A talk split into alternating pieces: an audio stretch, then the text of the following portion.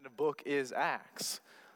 Acts is a historical book, which is a little different than the Gospels. Not that the Gospels aren't historical, but the Gospels are.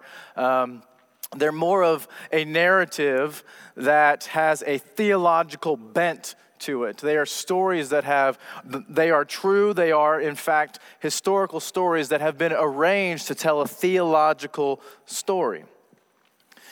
Acts actually isn't all that different. Acts is written by, we know, the Apostle Paul. He identifies himself in the beginning of the Gospel and uh, uh, the Gospel of Luke and in the beginning of Acts. Acts is part two of this book. Acts 2 or Acts is the part the second part of Luke's gospel. There is effectively like you could just read them one into the other and they are one book. So beginning of the book, Luke's gospel, end of the book is the book of Acts. Here's a fascinating um, difference between the two, however. Your notes there say the kingdom. If we just do a lexical study, and Jim kind of went over what that means last week, you just go into your concordance, type in the word kingdom, basileia, and it finds everywhere that that word is actually used. In Luke's gospel, it's used 42 times. Explicitly, Luke in his gospel talks about the kingdom overtly so 42 times. And if you go and talk and see all the times where he references the kingdom, or you can draw kind of a subtext about the kingdom, it's many, many more times than that. The point is, in a gospel, though Luke is a very long gospel, that mentions anything 42 times, it's an important idea to this book. The Gospel of Luke is all about Jesus coming and inaugurating and bringing into uh, being the kingdom of God, is how he describes it. Matthew describes it as kingdom of heaven. Big, big deal in Luke's Gospel. Here's the weird thing Luke, the very same guy who wrote the Gospel of Luke, turns around and writes the book of Acts, and he only mentions kingdom explicitly eight times.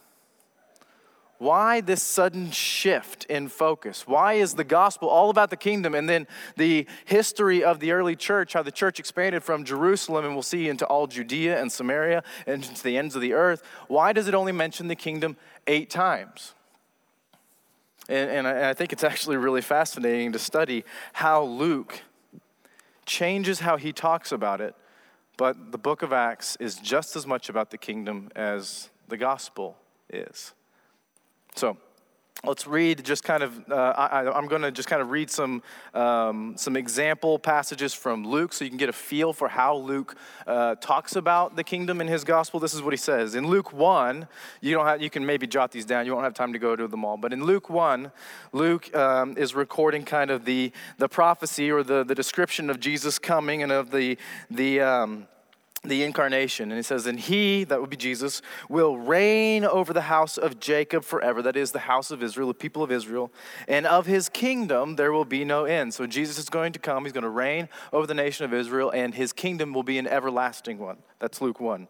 Luke 4, shortly after he has the temptation in the desert, he is, he is dealing with. Um, he, he is trying to get away and he's preaching in synagogues and people don't want him to leave. He's trying to kind of get away by himself. And he says to them in luke 4.43 i must preach the good news of the kingdom. Anywhere you see good news that's the word gospel. I must preach the good news of the kingdom of god to the other towns as well. And then i love this line for i was sent for this purpose. Jesus tells us why he came to proclaim the gospel which is the good news of the kingdom of god. Luke 8 um, this is right after he has the, the encounter in the man's house where a woman, a, a sinful woman, comes in and bathes his feet and, and has this very strange experience, and he tells her that her sins are forgiven. And they're questioning him. And he says this in Luke 8 1. Soon afterward, he went on through cities and villages, proclaiming and bringing the good news, carrying on what he did with this woman, proclaiming and bringing the good news of the kingdom of God and the 12 were with him. So you see the disciples being a part of it now. In Luke 9, he sent out the disciples to proclaim the good news, the kingdom of God, and to heal. And then further down in Luke 9, and when the crowds kind of um, learned that he was around right before he feeds the 5,000, they were following him, and he welcomes them and he spoke to them of the kingdom of God and cured those who had need of healing. This kingdom is something that Jesus is proclaiming, it's something that he's bringing as he heals people.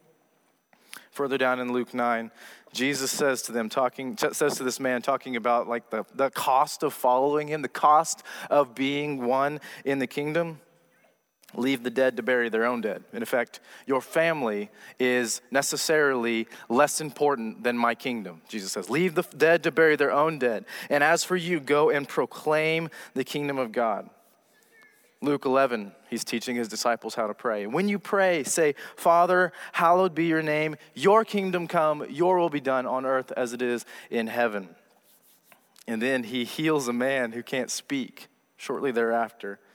And they're questioning him, saying, Are you, are you like demonic yourself? Are you working for the powers of evil that you can control evil powers like this? And Jesus says, If it is by the finger of God that I cast out demons, then the kingdom of God has come upon you.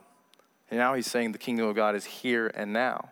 Preach the kingdom, heal through the kingdom. The kingdom is here. In Luke 13, he starts to hint at the fact that this kingdom is for more than just the nation of Israel. And people will come from east and west and from north and south and recline at table in the kingdom of God, foreshadowing the Gentile inclusion. In Luke 17, being asked by the Pharisees when the kingdom of God would come. So that's a future reality. When will this kingdom come, they ask. Jesus answers them The kingdom of God is not coming in ways that can be observed, nor will they say, Look, here it is, or there. For behold, the kingdom of God is in the midst of you. They say, When's the kingdom of God going to come? And Jesus says, Well, actually, it's not going to come as you expect, because um, what you can't see is that because I'm here, the kingdom is already here. In Luke 21, he's talking, this is a, where he's talking about the coming destruction of Jerusalem and prophesying about kind of the end where God is going to do some judging. He says, So also, when you see these things taking place, you know that the kingdom of God is near. Luke 22. He's, this is in a passage where they're asking, can they sit at his left and right hand? And he says, Now the greatest need to become the least if you're going to be a main, if you're going to be a part of my kingdom, you need to serve. And then he says this I assign to you, as my Father assigned to me, a kingdom that you may eat and drink at my table in my kingdom and sit on thrones, judging the 12 tribes of Israel. Now he's asking his followers to become leaders in the kingdom, to have delegated authority in the kingdom. And this is a huge theme as the gospel is continued to be proclaimed in the New Testament. And then finally, this is the passage we all know so well hanging on a cross, talking to a man hanging next to him. The man says, Jesus, remember me when you come into your kingdom. And he says, Today you will be with me in paradise. Luke, you can hardly turn a page in Luke without finding profound truths about the kingdom. And this is just a small sample. And yet, when we come to the book of Acts, the word kingdom just isn't used very often. And yet, I would say it, the, the idea is as present as anywhere else in Scripture. So, we looked at Luke's gospel. Let's look at the book of Acts. How does the structure of Acts explain um, the purpose of the book, the reason why Luke wrote this? And so I'm going to be in Acts 1. You can go there, flip over from Acts 2 if you're already there. It's very interesting how Luke begins this book, and then it's also quite telling how he ends it. So this is Acts 1, starting in verse 1. Luke says, In the first book, O Theophilus, Theophilus is a name that means lover of God or God lover. This is the same man who received his gospel. So this is part two of a very, very long letter. Could you imagine getting this letter in the mail? This is part two of a very long letter from Luke to a man named Theophilus. In the first book, O Theophilus, I have dealt with all that Jesus began to do and to teach. Now, if you are an underliner of your Bible, I know not all of us like to do that, but if you are, I would underline or highlight that word began because it's very critical. That tells us a lot about this, the kingdom of God and its proclamation. Um, when in the book of Luke, he tells us, in that first book, I told you everything that Jesus began to do, began to teach and to do. Until the day when he was taken up after he had given commands through the Holy Spirit to the apostles whom he had chosen. Jesus presented himself alive to them after his suffering by many proofs. And this tells us what he was doing. So basically, Jesus has suffered, he's died, he's been buried, he's resurrected, and then it's telling us what he did between his resurrection and his ascension. Appearing to them during 40 days and speaking about the kingdom of God. Now imagine that you were hearing this. Because here's, here's what I hope that we can achieve tonight. I hope we can get a better clarity, a better grasp on the, the term, the kingdom of God. Some of you I see were with me yesterday in a Bible study, so a lot of this is going to cover some of the same ideas, but from a different passage. But what does he mean by kingdom of God? Because think about what the disciples have witnessed. Jesus has already become incarnate. He has already worked miracles, healed people. He has already gone to Jerusalem with a death wish. You don't poke the, poke the bear that many times and try to get in fights with Pharisees if you're not trying to get killed, and he was very good at that. And so Jesus goes and gets himself arrested. They have a sham of a trial. They convict him for something he didn't do, and they torture him and execute him. Then he is buried and he's in the ground for two and a half days, and then he rises from the dead. What more gospel could you get? And then Jesus, what does he do when he comes back from the dead? Just continues talking about the kingdom of God. Like, didn't they just see everything? And Jesus, for 40 days, just talks with them about the kingdom of God. So, what, what is he saying? What, is, what does he mean when he says the kingdom of God? Let's skip down to verse 6.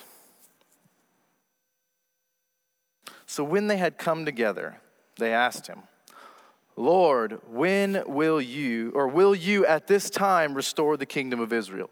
Put yourself in the mind of an ancient Israelite. You are God's chosen people. You've been redeemed out of slavery a number of times.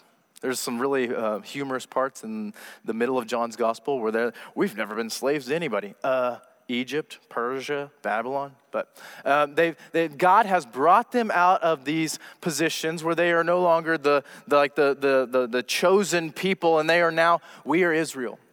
We are back in the Holy Land. We have a great temple that Herod built for us. Everything is going well. And I have to think that the disciples are saying, Jesus, we do believe you're the Messiah. We do believe that the day of the Lord is here, it has come. And I think that they're saying, this still doesn't look all that awesome. Like, there's still Roman soldiers everywhere. We are still an oppressed people. We still sit underneath an occupying army that is taxing the daylights out of us. This does not look like what it means to be God's chosen people. And so they ask him, "Will you at this time restore your kingdom to, uh, to uh, the, your kingdom to Israel?" And then Jesus says, "It's not for you to know times or seasons that the Father has fixed by his own authority. In effect, Jesus says, bad question. Try again. Not a really good question. He says this, but you will receive power when the Holy Spirit has come upon you, and you will be my witnesses in Jerusalem and in all Judea and in Samaria and to the ends of the earth. They say, Will you now restore your kingdom to Israel? Jesus says, Dumb question. Here's what you should ask what should we do now? And Jesus says, if, if Luke is a book about Jesus beginning to teach about the kingdom of God, Acts is a book about the church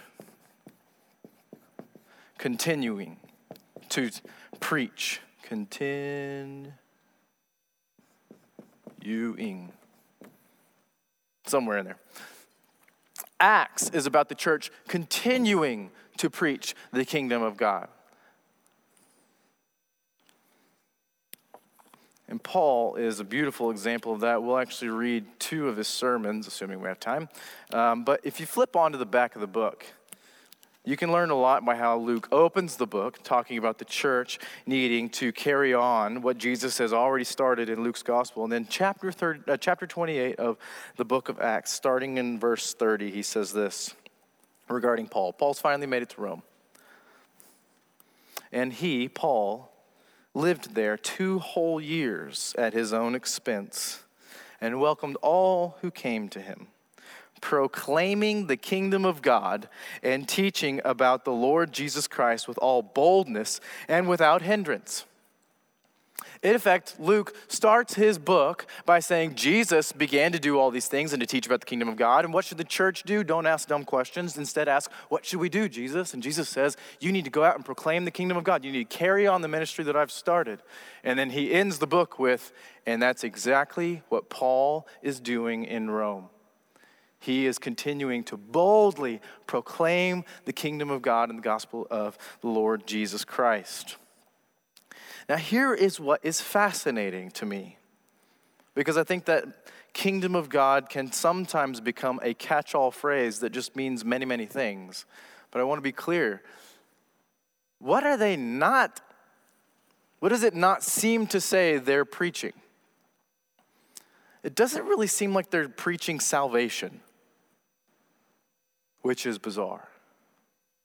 But no, they're, they're proclaiming the kingdom of God. And so I like to ask this question when it comes to their proclamation, which is the gospel, are they proclaiming salvation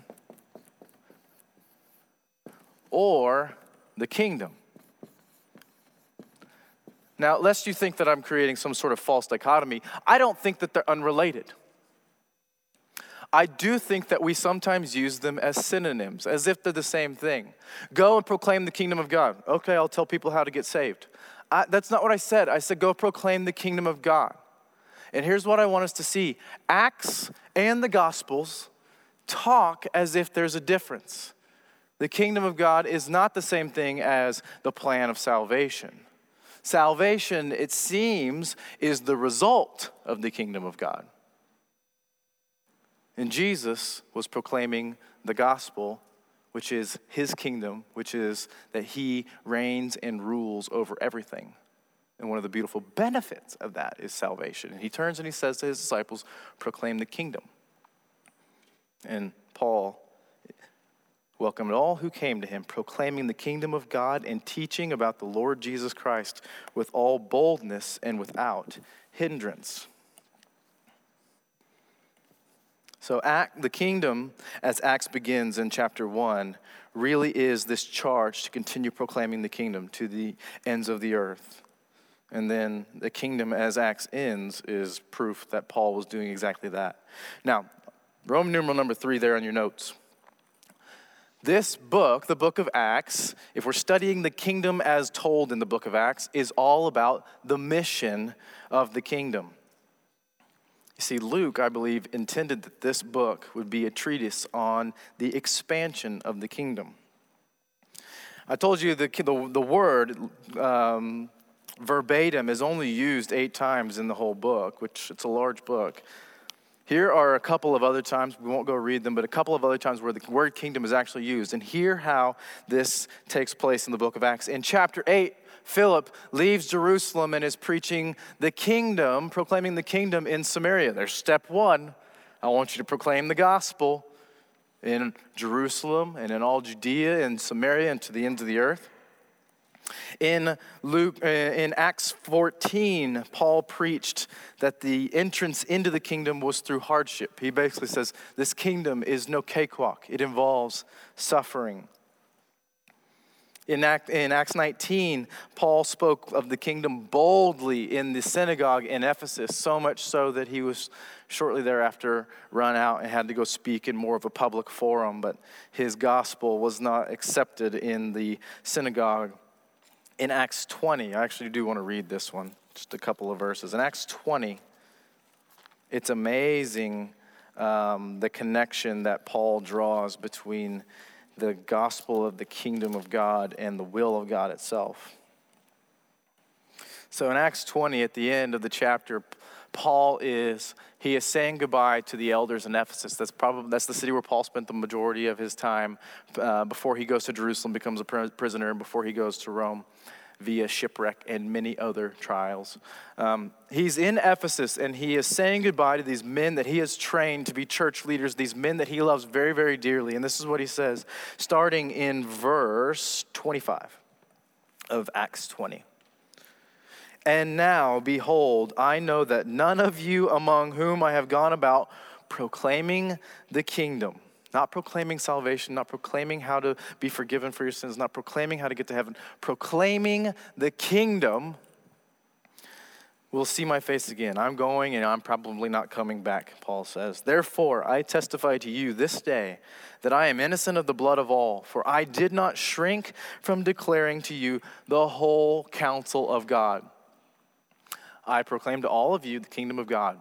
And in another breath, I did not shrink from proclaiming the whole counsel of God. I love the connection that Paul draws between those.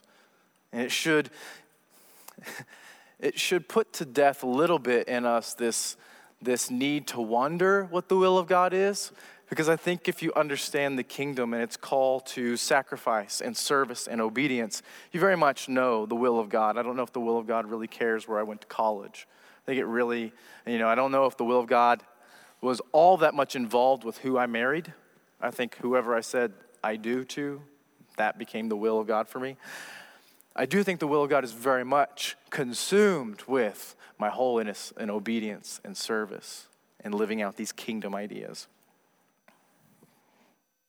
The kingdom throughout the book of Acts. Acts is a beautiful book about missions and church planning. It is a missional idea. If you run through and you find everywhere where kingdom is mentioned verbatim or is at least implied, the kingdom in the book of Acts involves evangelism, discipleship, church planting, encouragement, and endurance and suffering. The book of Acts tells us of the Holy Spirit growing his church and equipping his people to continue growing his church. This is a really, really helpful way of thinking of the book of Acts. Back in chapter 1, he says, This is what I want you to do. I want you to take my kingdom Jerusalem, all Judea, Samaria, the ends of the earth. The book of Acts, if we're talking in terms of kingdoms, it is a book of royal imperialism, it is a book of conquest. You think Joshua, like they conquered a lot of things? The gospel, the kingdom of God in the book of Acts conquers Jerusalem, Judea, Samaria. Paul goes and takes care of Cyprus, goes up to southern Asia Minor, modern day Turkey, becomes an incredible evangelist. Eventually, I think he was going to go to Russia before, uh, and to China and to India before the Holy Spirit said, No, I want you to go to Macedonia. Paul goes that way. He goes to Greece, the kingdom conquers Italy when it gets to Rome. I think that Paul got to Spain. This is a book of this is a book of royal imperialism of one kingdom conquering another and another and another and another. It's an incredible book. It's an incredible book of, of spiritual warfare and of the kingdom of God winning left and right. The book of Acts is all about the mission of the kingdom, even if it only mentions it eight times. Now, I want to look at a couple of sermons um, that tell us a little bit of how they preached the kingdom. Because again, we've just kind of made the case that it was a big deal. And, um, but I want to know how we should talk about it. Um, because, again, I have this concern that we have in our minds, and I do this as well. No distinction between the two. No distinction between salvation and the kingdom. And if you look at how Peter in Acts 2 preaches the kingdom, it's very different than I would have done it, which is why I probably never had 3,000 people respond to anything, among other reasons. But let's go through Peter's sermon, and I want to I want us to look at the structure of his sermon, not so that we can all become preachers and learn how to put together a real good sermon, but so that we can see what is he talking about whenever he proclaims the kingdom of God? What is he declaring? And probably what we're going to see, we're going to be a little alarmed by what he doesn't say. So, Acts 2 in verse 14, Jesus or Peter is standing there. Um, go down to Acts 2:16. This is where I want to start his sermon. It's amazing. Peter doesn't start. Where would we start our gospel sermon? I would probably start with Have you ever had a lustful thought? Have you ever like told a lie or thought about a lie? You ever wanted to take something that wasn't yours? You're a sinner. That's kind of how I'd start this. You're broken. You need Jesus. It's not how Peter starts his sermon he starts in the story of Israel. And you might think, well, maybe that makes sense if you're speaking to a bunch of people who were like part of Israel. But I think you'll see this is a pattern that not only works if you're with the story, or you're with um, the Jewish people and, and Israelites. I think it's a pattern that if you don't proclaim the story of Israel, I don't know if you're proclaiming the entire gospel. So let's see what he does. Acts 2, starting in verse 16.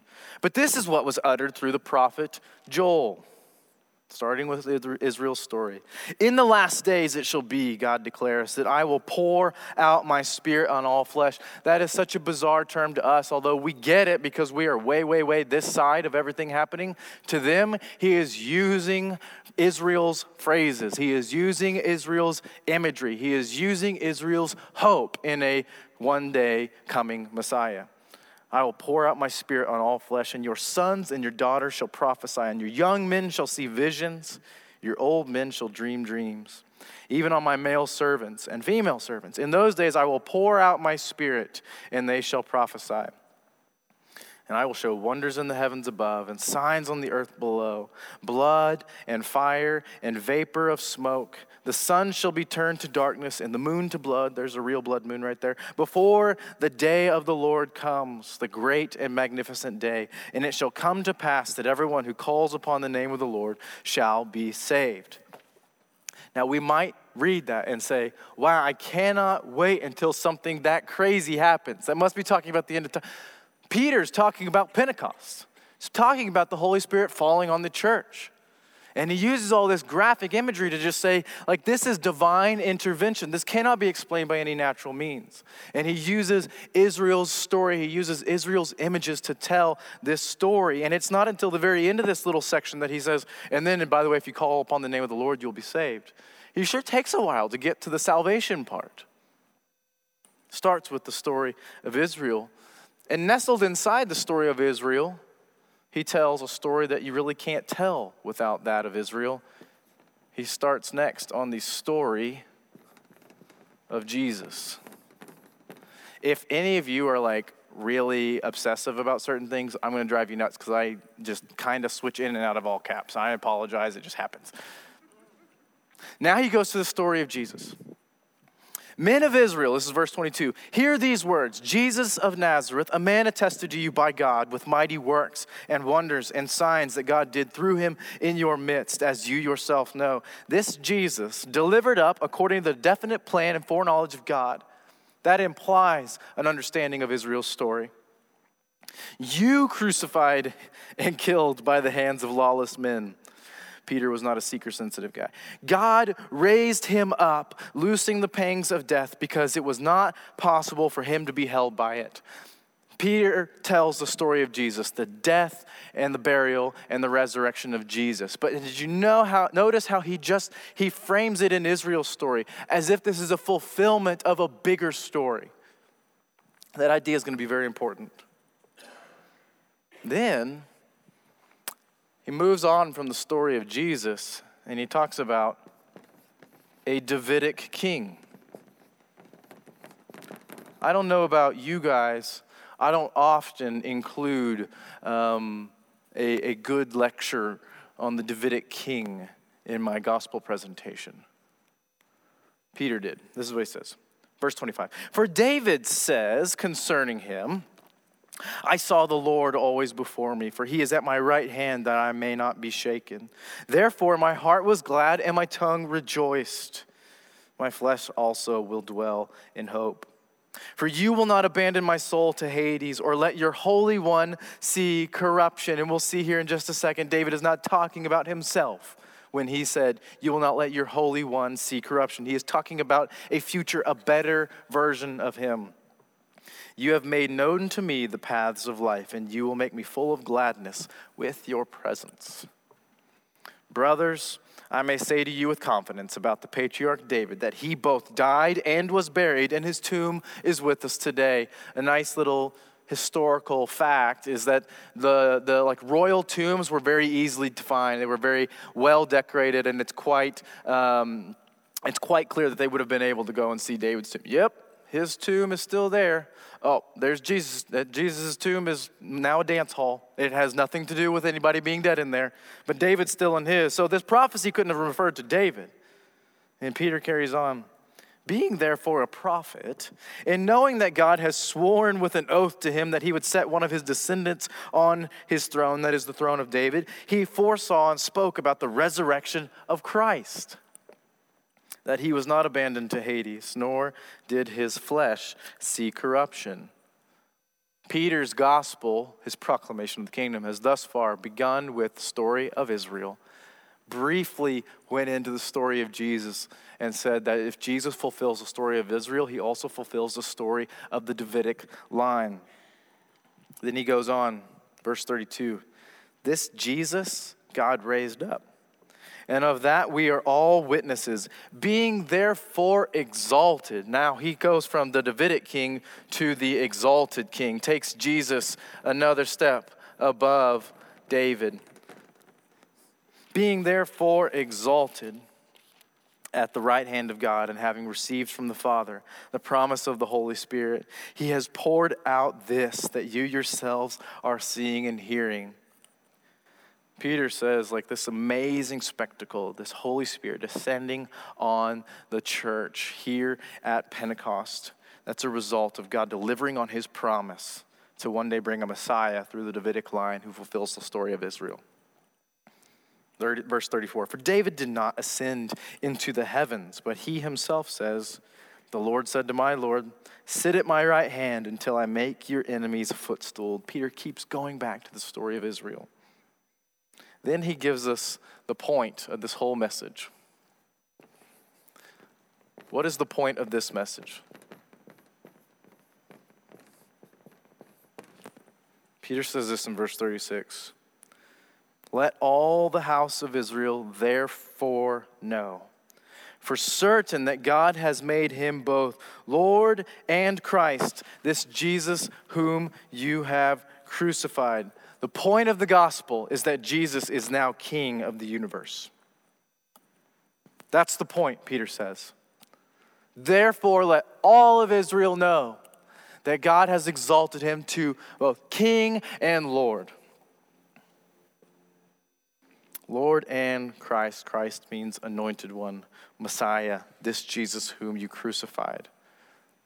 Thus far, Peter's sermon sure seems to be favoring this. He's mentioned being saved once, and then he won't stop talking about a king who's fulfilling an ancient kingdom, who is fulfilling the role of an ancient throne, that of David, and who has now been made both Lord, that is, supreme king, and Messiah.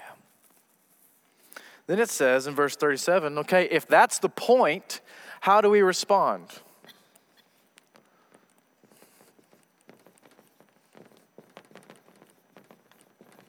How do we respond?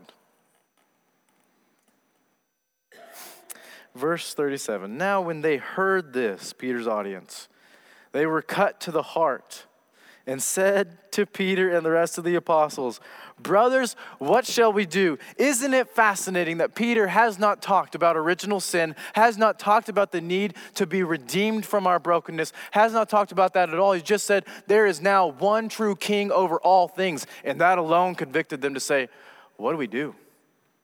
Like that, he didn't have to scare them. He just said, like, this is the facts. You, there's one king over everything, and they're cut to the heart. They say, What should we do? And their response is, You need to repent and be baptized. And then Peter says, brings in the salvation part. What does repenting and being baptized result in? for the forgiveness of your sins, and you will receive the gift of the Holy Spirit. And so, ask the question what's the major theme of Peter's gospel, of his sermon here?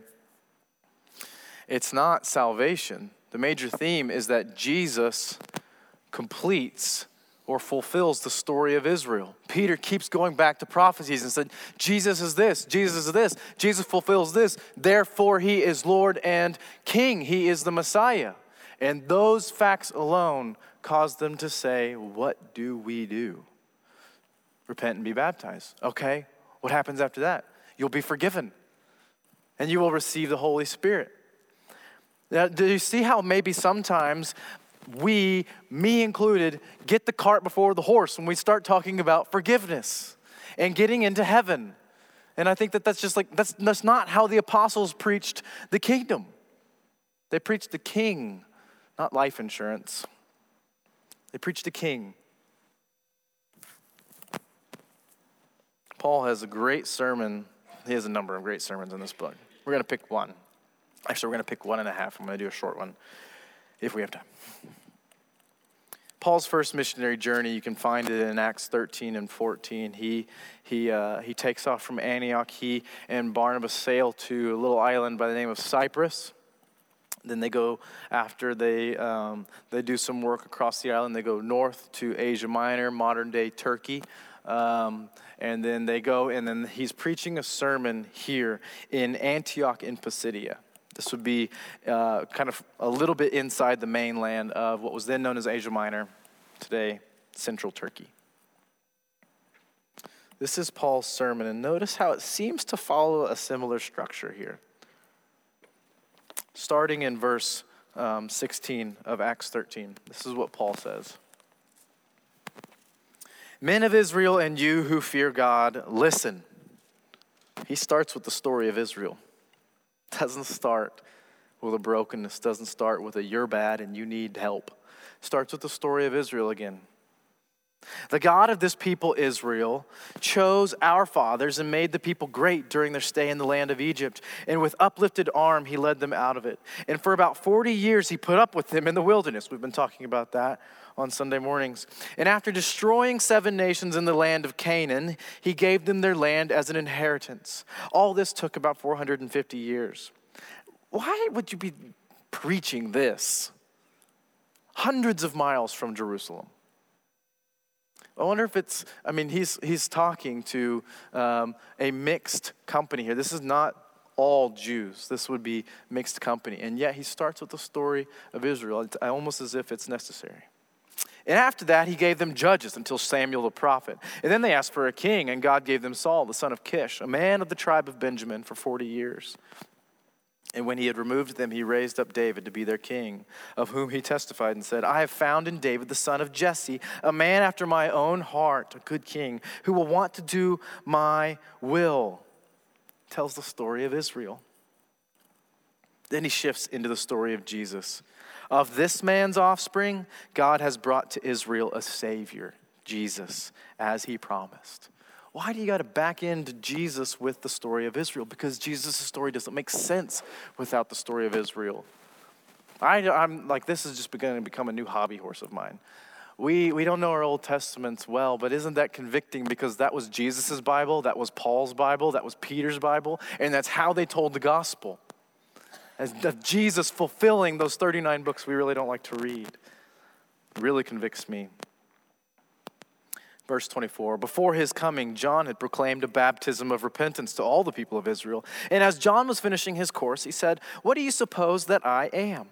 I am not he, meaning the Messiah. No, but behold, after me one is coming, the sandals of whose feet I am not worthy to tie carries on with the story of Jesus.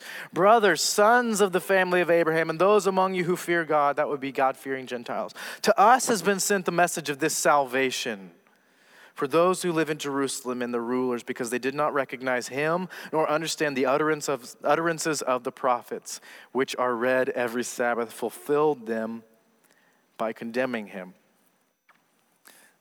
It's like Paul says, you know why they didn't like catch Jesus and his gospel? Because they didn't connect him to the story of Israel. They didn't connect him to the prophets that were speaking about him. So they killed him. Verse 28 And though they found in him no guilt worthy of death, they asked Pilate to have him executed. And when they carried out all that was written of him, they took, that's so funny, they didn't understand what was written of him, and then they carried all of it out. I love the irony there. Paul's a really sarcastic preacher. And when they had carried all, uh, out all that was written of him, they took him down from the tree and laid him in a tomb. But God raised him from the dead, and for many days he appeared to those who had come up with him from Galilee to Jerusalem, who are now his witnesses to the people. That's the story of Jesus.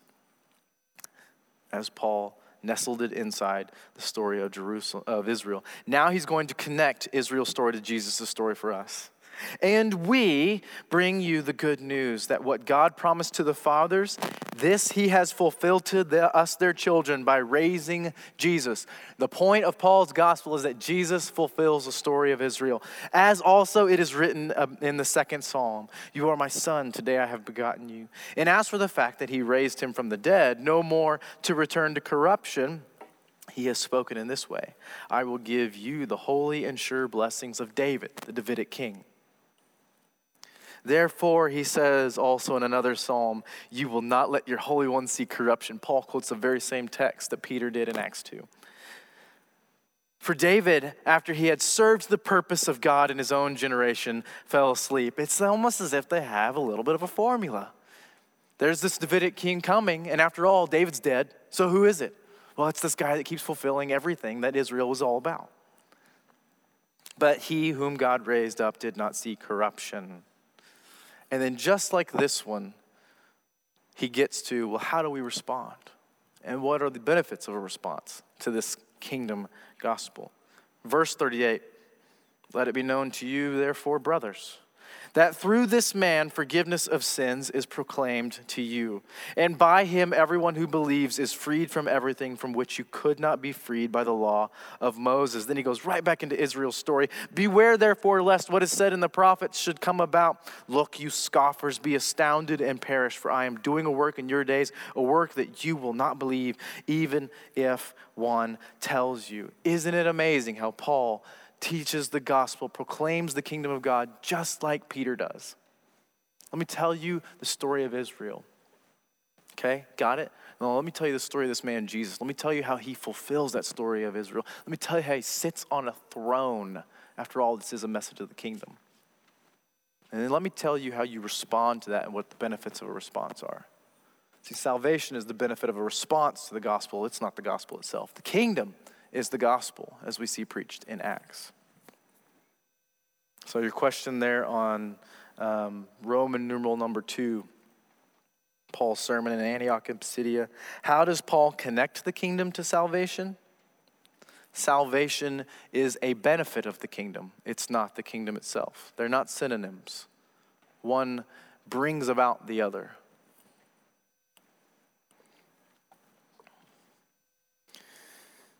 I want to look real quick at Paul's sermon in Athens. This is a very different um, sermon. This is Acts 17. But Paul takes, so he's got a truly Gentile audience now. He, we've in Peter's in Peter's sermon and in Paul's sermon, we have seen that there have been Hebrews, there have been Jews, and God-fearing Gentiles in the crowd. So you can speak, uh, like I can talk to you guys, use a lot of like um, inside information about Stillwater, about Oklahoma State, because we're all kind of here and we all kind of get it. So I don't have to explain everything, but watch how Paul waltzes into what would have been Harvard or Yale at the time, would have been Cambridge, Oxford, would have been this intellectual center in Athens. And he walks up on the Areopagus where the philosophers and all the scholars and the people that would have been involved in high education, the intellectuals of the day, and he walks in and he presents the gospel of the kingdom, but he adapts it for them. It's amazing how he adapts it and doesn't lose the story of Israel. Acts 17. Well, we need to read a little bit back just so we understand some of the context. Verse 16 of Acts 17. Now, while Paul was waiting for them in Athens, his spirit was provoked within him as he saw that the city was full of idols. Walking around, see statues of gods everywhere. So he reasoned in the synagogue with the Jews and the devout persons, and in the marketplace every day with those who happened to be there.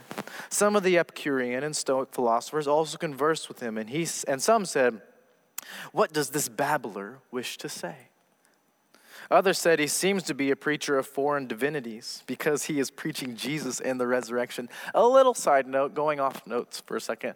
I love that Paul preached the resurrection so much they thought that it, was, it itself was a God. He's preaching foreign divinities. Yeshua, and then the Greek word for uh, resurrection is where we get the name Anastasia, Anastasis. He was taught, he was using what sounded so much like a, a female name, they thought it was a deity because he wouldn't shut up about the resurrection. Like, that's how critical it was to Jesus fulfilling everything in Israel's story. If you want to see Paul's love for the resurrection and the necessity of the resurrection, read, um, I think it's the very end of Romans 4 describes that the resurrection is actually connected to our justification. I'll tell Drew next week to mention that. And then in 1 Corinthians 15, the major, major resurrection section. Anyway, Paul talked about it so much they thought he was talking about another God. Verse 19. And they took him and brought him to the Areopagus, saying, May we know what this new teaching is that you are presenting. For you bring some strange things to our ears. We wish to know, therefore, what these things mean. Now, all the Athenians and the foreigners who lived there would spend their time in nothing except telling or hearing something new. That is Luke's very sly way of saying, whatever's new, they love. Whatever's old, they hate. They will, whatever the newest stuff on the block, all about it. Doesn't matter if it's true, just so long as it's new. Verse 22. And Paul, so Paul, standing in the midst of the Areopagus, said, Men of Athens, I perceive that in every way you are very religious. For as I passed along and observed the objects of your worship, I found also an altar with this inscription to the unknown God. They loved their God so much, they just want to make sure they covered all their bases. So, in case we missed one, we, we did a pretty good job. But in case we missed one, let's just put like a blank tablet there to the unknown God. What therefore you worship is unknown, this I proclaim to you. There's that word again, proclaim. And here he repackages Israel's story for them. The God who made the world and everything in it, Genesis 1, being Lord of heaven and earth, does not live in temples made by man. There's a little interesting bit that we actually get quite a bit in the Old Testament. Nor is served by human hands as though he needed anything, since he himself gives to all mankind life and breath and everything. Paul is preaching the story of Israel's God been very different from theirs. And he made from one man, this is Israel's story, that they all came from a man named Adam. He made from one man every nation of mankind to live on all the face of the earth, having determined allotted periods and the boundaries of their dwelling place, that they should seek God and perhaps feel their way toward him and find him. That's very Romans 1 ish. Yet he is actually not far from each one of us. For in him we live and move and have our being. Paul is using their own philosophy now. He's quoting their own poets. As even some of your own poets have said, for we are indeed his offspring. Being then God's offspring, he is teaching Israel's story using the Greek like paradigm. He is taking their teachers, he's taking their way of understanding things, and he's teaching our Old Testament. I love it's almost sneaky. I love it, but he's teaching the story of Israel. Being then God's offspring, we ought not to think that the divine being is like gold or silver or stone. Ten Commandments taught it an image formed by the art and imagination of man. And then he gets into the response. The times of ignorance God overlooked. This again is Romans 1. But now he commands all people everywhere to repent because he has fixed a day on which he will judge the world in righteousness by a man whom he had appointed. Story of Jesus. And of this he has given assurance to all by raising him from the dead. Paul tells the story of Israel, the story of Jesus, and he summons them to response. And if they needed proof, he gives them the most beautiful proof that we should offer. Look, I will renounce Jesus the day you definitively disprove the resurrection. Because Paul says that's all that matters. You, you show me Jesus' body, and I'll renounce him on the spot. And so Paul says, in this, he has given assurance to all by raising him from the dead. No wonder Paul talked about it so much. So Paul adapts the gospel the fact that Jesus is the resolution to Israel's story to the Greek Western world. We should study this sermon quite a bit because he's teaching to the same mindset that we speak to all the time here in the United States. And then he asks, what, and then I, in the notes, what proof does Paul use to substantiate his gospel? The only proof you need, the fact that there is no body, and the fact that the most powerful army in the world could not produce a body, and the fact that a very powerful clergy known as the Jewish leadership could not produce a body. It's all the proof in the world I need. Christianity is the easiest religion to squash if you're Rome or the Jewish leadership, and they couldn't do it. And you have 12 morons just take the Roman world by storm because no one could produce the body. And Paul says, It's all the proof I need. Read 1 Corinthians 15. These three sermons really help us understand the contents of the kingdom message. It is not salvation by grace through faith, although that's true. That is kind of how the kingdom works itself out in us. But that's not the message of the kingdom that Jesus said to go and proclaim. He said, Go tell everyone the story of Israel and the fact that Jesus fulfills everything. And now he's the king of the universe. And if that's true, the implications are incredible because now we have access to forgiveness of sins and the Holy Spirit. So, then your next section down, talking about Jesus' redemptive reign. Here's the structure. This is how the Gospel of Acts presents the kingdom of God. The kingdom of God is framed by Israel's story. It centers on the lordship of Jesus, not the Savior side of Jesus. It centers on his lordship. It demands a response and it saves and redeems. I fear that so often we describe the gospel using only that fourth point and we leave out the first three. The fact that it is Israel's story and Jesus is the Lord of everything, and thus it demands a response. If we're talking wars here, if we're talking kingdoms in opposition to one another, Jesus says, Go and proclaim the kingdom of God. Basically, walk across enemy lines, talk to enemy soldiers, and say, I really think it would be a good idea if you come with me to the other side. That's the gospel. The gospel is getting people to defect to the other army. We are now going to the kingdom of God, and we're going to fight over there. And, and again, Acts is a book about royal imperialism, and then we're going to come back and get these guys. We're going to come back and we're going to expand Jesus' territory started in Jerusalem, went to Judea, went to Samaria, went to the ends of the earth. Rome would have been kind of the ends of the earth in their mind at that time. The Gospel of Acts walks through the kingdom like that. So I'm asking under like the Roman numeral 2. Does the gospel, does Acts teach a kingdom gospel or a salvation gospel? And we got to ask seriously, what did the early church leaders teach? What did they preach? Are the kingdom and salvation the same thing, or is one the result of the other? Does the proclamation of the kingdom, the telling of the gospel, result in salvation? I know that many of us are probably feeling like I'm splitting hairs, but I feel that there's a big problem um, in, many of us the, that we just we want to preach the forgiveness side of things and we, we're scared of the allegiance to a new king side of things. And i would say one brings about the other much more effectively. To preach allegiance to a king for, for like repentance is so natural when you have a new allegiance. Repentance is unnatural if you're just scared of the punishment. But when i have a new allegiance repentance is unbelievably natural. Difficult much more natural I'm thinking there's more notes. Okay, yes. Your last point there. We just have a few minutes. Acts takes place in the Roman Empire, and it tells the story that Caesar is nothing and Jesus is the one true king. Jesus is Caesar in Acts. Which is why when you end the book with Paul is in Rome, under Roman house arrest, boldly proclaiming the fact that Caesar is not king, can you like understand how incredible that is? That's treason. Paul is, after all, a Roman citizen. That's treason to say the things that Paul said. And it says, and he boldly proclaimed the kingdom of God and the lordship of Christ. The message of the Bible is this that the rightful king has taken his throne. And that those of us who have tried to usurp his authority, now you can go back to Genesis 3 and talk about those who want to rebel. And we have been given authority, we've been delegated authority, and when we want to go and take more than we were given,